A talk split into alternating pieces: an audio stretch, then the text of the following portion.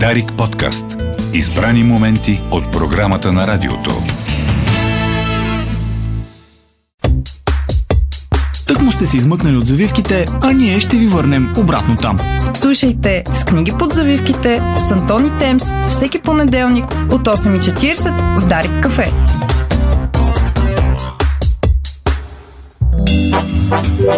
8.43 минути, добро утро България, където и да си. 24 октомври понеделник е с колегата Райчев. Посрещаме в студиото Антон Биров. Добро утро. Добре дошъл, Антон. Добре заварили. Темс, да кажем, че е в, а, има задачи а, неотложни и затова си сам в студиото. Точно така.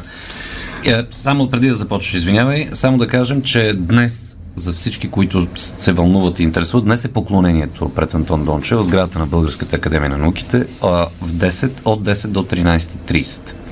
А, а, не, от 13.30 църквата Света София, т.е. първо в Бан, после в църквата Света София. Знаете, почина на 92 години, един от, така да кажем, последните класици спокойно можем да кажем, за Антон Дончев. Иначе много, много неща могат да се кажат за творчеството и, и живота на този човек. Точно така, както може да се каже за всеки. Както за всеки, да. И може би трябва да минат малко години, да има дистанция на времето, за да се говори по как да кажа. Да могат оценките да бъдат малко Оценките, по-обективни, Точно така, оценките да бъдат, да. а не повлияни от времената. Добре, Антон. Другия Антон. Ето Антон тук. Другия Антон тук. Здравейте на вас, господа. Здравейте на всички слушатели. Искам да започна този епизод на с книги подзивките с една хубава новина, според мен. Аз бях я подготвил миналия път, но тъй като Тем се разказа доста интересни неща за книгата Инкогнито, някак не остана време.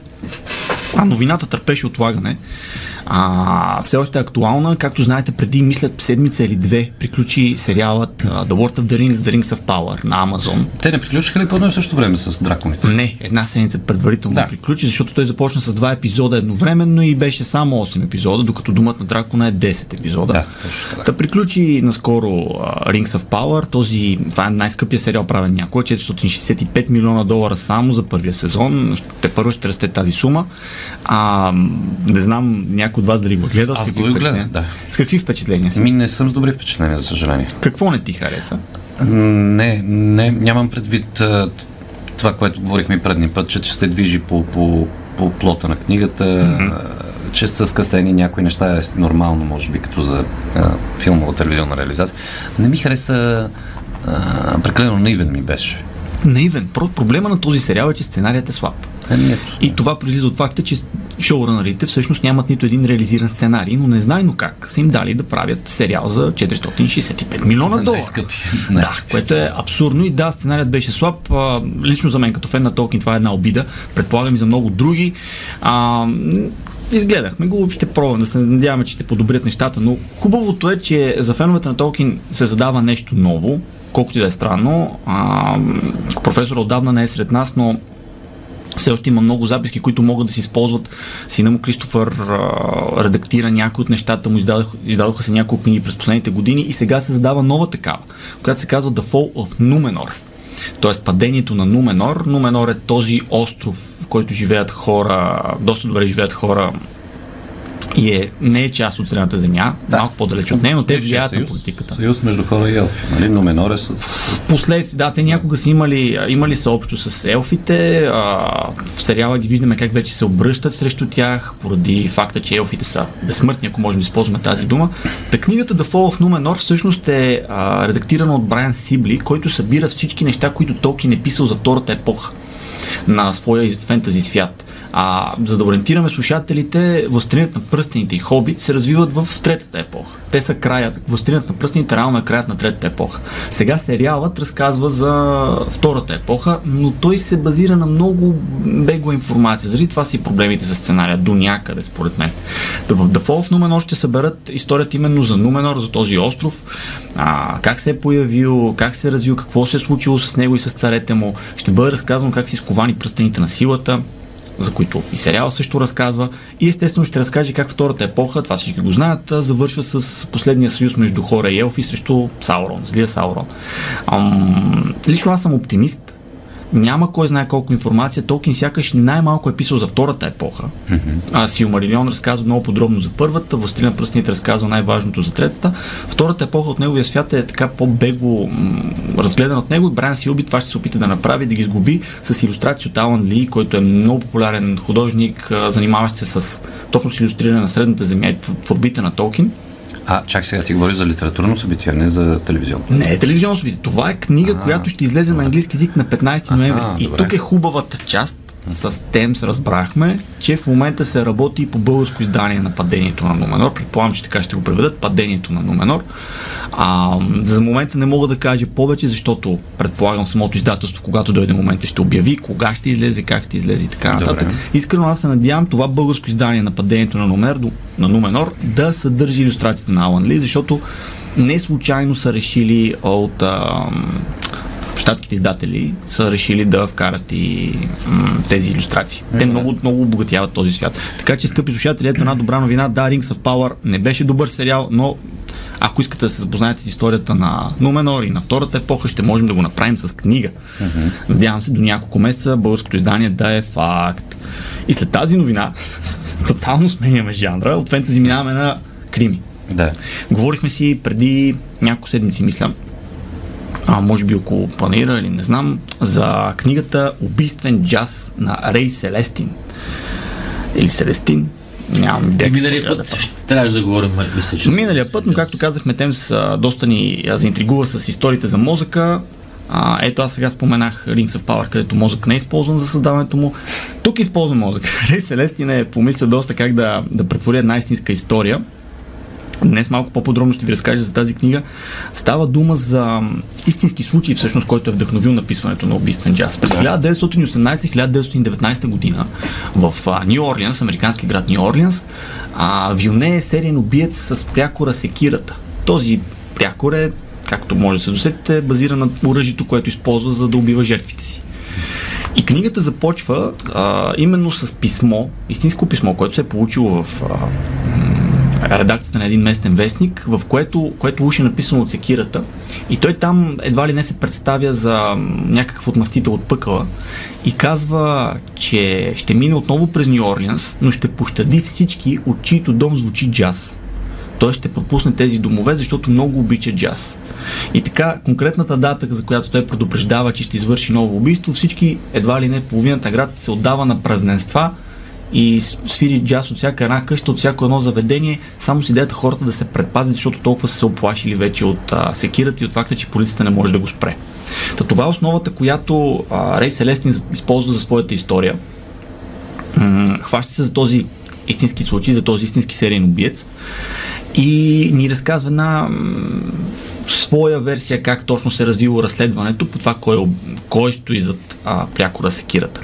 Интересното е, че по принцип, когато говорим за крими, много често разследващия е един. Протагониста е един, дали ще е полицай, дали ще е журналист. Той е един персонаж, който върви по една линия на разследването или тества няколко. Тук Селестин се е спрял на няколко персонажи. А, използва трима основни герои. От едната страна е а, Лука де Андрея, който е бивш полицай, но е прекарал време в затвора. И ние го виждаме как тък му излиза от затвора. И така се случва, че Лука веднага бива замесен в а, работата на местната италянска мафиотска фамилия и трябва един вид да използва уменията си като полицай, контактите си, за да опита да разбере кой е секирата, защото дори мафиотите, италянската мафия в а, Нью Орлианс по това време, дори тя е притеснена от този сериен убиец. От другата страна е Майкъл Талбът, който е неговия бивш партньор. Те имат много сложна история. Той е все още детектив в полицията и над него тегне сянката на това, че по някакъв начин има общо с престоя на Лука в затвора и от друга страна, че трябва да разбере кой е секират. А това се оказа изключително трудно, тъй като по никакъв начин не остават доказателства в местата, където са извършени престъпленията, нещо повече, някои от местопрестъпленията на секирата, вратите са затворени отвътре, т.е. сякаш той се е изпарил във въздуха и е изчезнал. И накрая имаме Айда, която е работи като асистентка в а, детективска агенция. Шефът и не си дава особен зор да прави каквото идеи да работи, а, тъй като агенцията е такава национална, т.е. той получава някаква заплата. Но тя, тъй като е интересен случай, се захваща лично с него и тук е интересното, помага и нейният приятел Уис, който е джаз музикант. И този Уис, някои слушатели може би се сетят кой всъщност е вдъхновението зад него. Е, един Луис е, знаеме. Силната ръка. да, Уис Армстронг е, тук е представен като по-млад, като измислен персонаж в този роман и реално той помага на Айда, с която са приятели, и помага да разреши случая. Интересното, което прави автора на тази книга на убийствен джаз, е, че той използва тези три групи персонажи, Майкъл, Айда и Уис и а, Лука, за да тръгне към случая от различни посоки. Това е напълно нормално. Когато толкова различни персонажи с различни происход, с различни контакти и гледна точка така нататък, тръгнат да разследват нещо подобно, ясно е, че те няма да тръгнат от една отправна точка. Това прави и а, Рей Селестин в книгата си, пуска ги по различни пътища, които лека по лека започват да се събират в едно. Това, което не успява да направи добре автора на тази книга на убийствен джаз, е, поне на мен, някак не започна да ми пука особено за персонажите. Ако трябва да съм честен, много ми пукаше за Лука, от гледна точка на това, че говорим за човек, който е прекарал, може би, едни от най-добрите години в живота си ги е прекарал в затвора. Заслужено. Той е направил грешки, които да го вкарат в затвора и да, да, го, да бъде разкаран от полицията. И човек, който не знае как да се върне в живота, иска нов шанс, обаче за да стигне до този нов шанс, той трябва да се върне по старите си пътища, което не винаги е добре. Та, Селестин се надявам, че с другите си книги е успял да, така, да поработи върху персонажите, но чисто честно казано, самата интрига, нали, тук големия въпрос е кой е този убиец и какво ще е разкритито, как точно, какво стои за тези убийства. Дали стои просто желанието на някой да отнема живот или стои нещо по-грандиозно. Разкритито е добро и на мен ми хареса. Добре. И ако трябва да посоча само нещо а, важно, тази книга, Убийствен джаз, е част от поредица, не знам дали българските издатели от издателство Кръг ще, ще продължат поредицата, но това е част от поредица. Въпреки това, книгата е напълно завършена. Искам да, да успокоя почитателите на крими жанра, че ако прочетат убийствен джаз, историята ще получи своя да, е, финал. Беше важно да се уточни. Да. да, няма нужда след това да чакате или да години наред или месеци наред да видите продължението. Историята е напълно завършена. Какво е мястото на джаза в тази книга? Освен самия Уис Армстронг, да. който... Не, имам предвид дали има и по-музикални моменти. Има по-музикални моменти. Аз, когато още като прочетох заглавието, очаквах да е повече. Не е чак толкова много, че ако не се интересуваш от джаз, да те отблъсне по някакъв начин. Аз самия съм на възрастта, в която те първа започвам да откривам джаза като жанр. Все още ме тресат а, така по-агресивните стилове на младостта. А, и от тази гледна точка се притеснявах дали пък джаза няма да ми дойде твърде много. Не, а той е на определени места, най-вече в главите с Луис, напълно нормално. Докато той и Ай да разследват убийството, пак получаваме някаква представа за неговия живот, личния живот. Между и, тук, тук са хванати наистина реални моменти от живота на Луис Армстронг. И това как се развива кариерата му, как се развива този музикален жанр изобщо, каква е ролята на Нью Орлианс в развитието. Говори се за оркестрите, които свирят по кораби и как това е едва ли не а, огромна чест да бъдеш поканен да свириш на такъв круиз. И се споменават някои от знаковите имена за този ранен период на жанра. И естествено, използвано е като мотив с идеята, нали, че, а, както вече казахме, че секирата предупреждава. На този ден, ако слушате джаз, няма да, да пострадате. С оглед на факта, че говорим за Нью Орлианс, джаза не е чак толкова много в книгата, но много ми хареса, че а, авторът Рей Селестин успява да улови както духа на града, нали, говорим за празнуващия град, където вечно ще се празнува, така и а, дори метеорологичните особености. Защото това е зона, която е м- на много нестабилна почва, да. тресавище има там. Тресавище, Другото, да. което много е, голям риск има там от а, бури, сериозни бури, урагани. И това по някакъв начин е вплетено в сюжета, което на мен много ми допадна. И за финал, и ясно е, че когато говорим за Нью Орлианс от а, буквално преди век, преди столетие, а, го има расовия въпрос. Има го расови въпрос при Уис Армстронг, нали, а, този персонаж, който е базиран на музиканта. Има го при Айда, която има а, афроамериканска кръв в себе си. Има го усещането за сегрегация се усеща вътре. Но също не е чак толкова натрапчиво, колкото бихме очаквали, нали.